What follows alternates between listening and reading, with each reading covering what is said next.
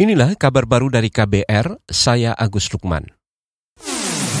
Kabar Pemilu Kabar Pemilu Komisi Pemilihan Umum KPU RI dinilai gagal memitigasi petugas kelompok penyelenggara pemungutan suara atau KPPS sehingga banyak yang jatuh sakit atau meninggal.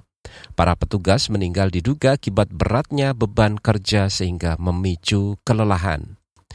Pakar kesehatan dari Universitas Griffith Australia, Diki Budiman mengatakan, kegagalan KPU terbukti sejak awal yaitu ketika dilakukan screening kesehatan yang tidak diterapkan secara benar dan juga tidak menyeluruh risiko untuk terjadinya pengulangan ya kejadian wafat ataupun sakit dari petugas KPPS ini atau pemilu ini ya bisa terjadi bila screening di awal untuk petugas ini tidak dilakukan secara memadai. Dan saya melihat tigasinya kurang ya ada karena proses yang tidak sebentar bukan hanya di waktu pencoblosan tapi juga kan sebelum dan setelahnya ini yang tampaknya sekali lagi kita belum melakukan apa satu mitigasi yang memadai Pakar kesehatan dari Universitas Griffith Australia, Diki Budiman juga mengkritik proses seleksi petugas KPPS hingga meloloskan orang-orang dengan penyakit penyerta atau komorbid.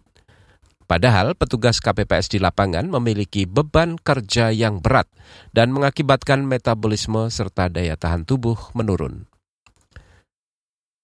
Sementara itu, Saudara Dinas Kesehatan Kabupaten Garut, Jawa Barat memberikan pelayanan medis kepada 540-an petugas kelompok penyelenggara pemungutan suara atau KPPS karena sakit pada proses pemilu 2024.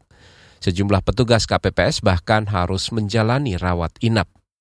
Kepala Dinas Kesehatan Garut, Leli Yuliani mengatakan ada 500-an petugas KPPS yang menjalani rawat jalan dan 30-an orang menjalani rawat inap.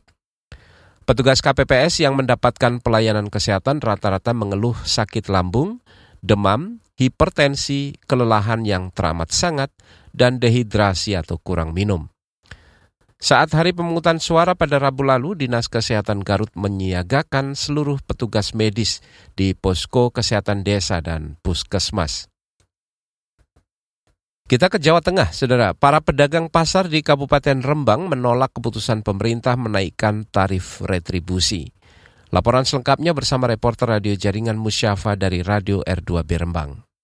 Sejumlah kalangan pedagang pasar di Kabupaten Rembang, Jawa Tengah menolak kenaikan tarif retribusi. Ketua Paguyuban Pedagang Pasar Rembang, Sutono, menganggap kenaikan retribusi tidak tepat waktunya karena kondisi pasar semakin lesu belakangan ini. Karena apa kita menolak? Karena situasi pasar saat ini betul-betul sepi dan lesu. Sehingga menurut kami para pedagang, pemerintah ini kurang tepat waktu untuk menaikkan retribusi. Sutono, Ketua Paguyuban Pedagang Pasar Rembang. Kepala Bidang Pasar dan Pedagang Kaki Lima Dinas Perdagangan Koperasi dan UKM Kabupaten Rembang, Heri Martono, menanggapi. Kenaikan retribusi bagi pedagang pasar tidak asal memutuskan tetapi mengacu pada peraturan Kementerian Perdagangan. Ya, ini kalau untuk pasar Rembang dan sebagainya kan dari dulu kan kelas 1. Kenaikannya itu hanya sekitar 150 rupiah per meter, Mas. Bahwa menyikapi ini saya udah ancang-ancang sejauh hari. Heri menyampaikan instansinya saat ini terus memantau perkembangan dinamika di tingkat pedagang pasar untuk mengambil langkah selanjutnya. Musyafa R2 Rembang melaporkan untuk KBR. Inilah kabar baru dari KBR, saya Agus Lukman.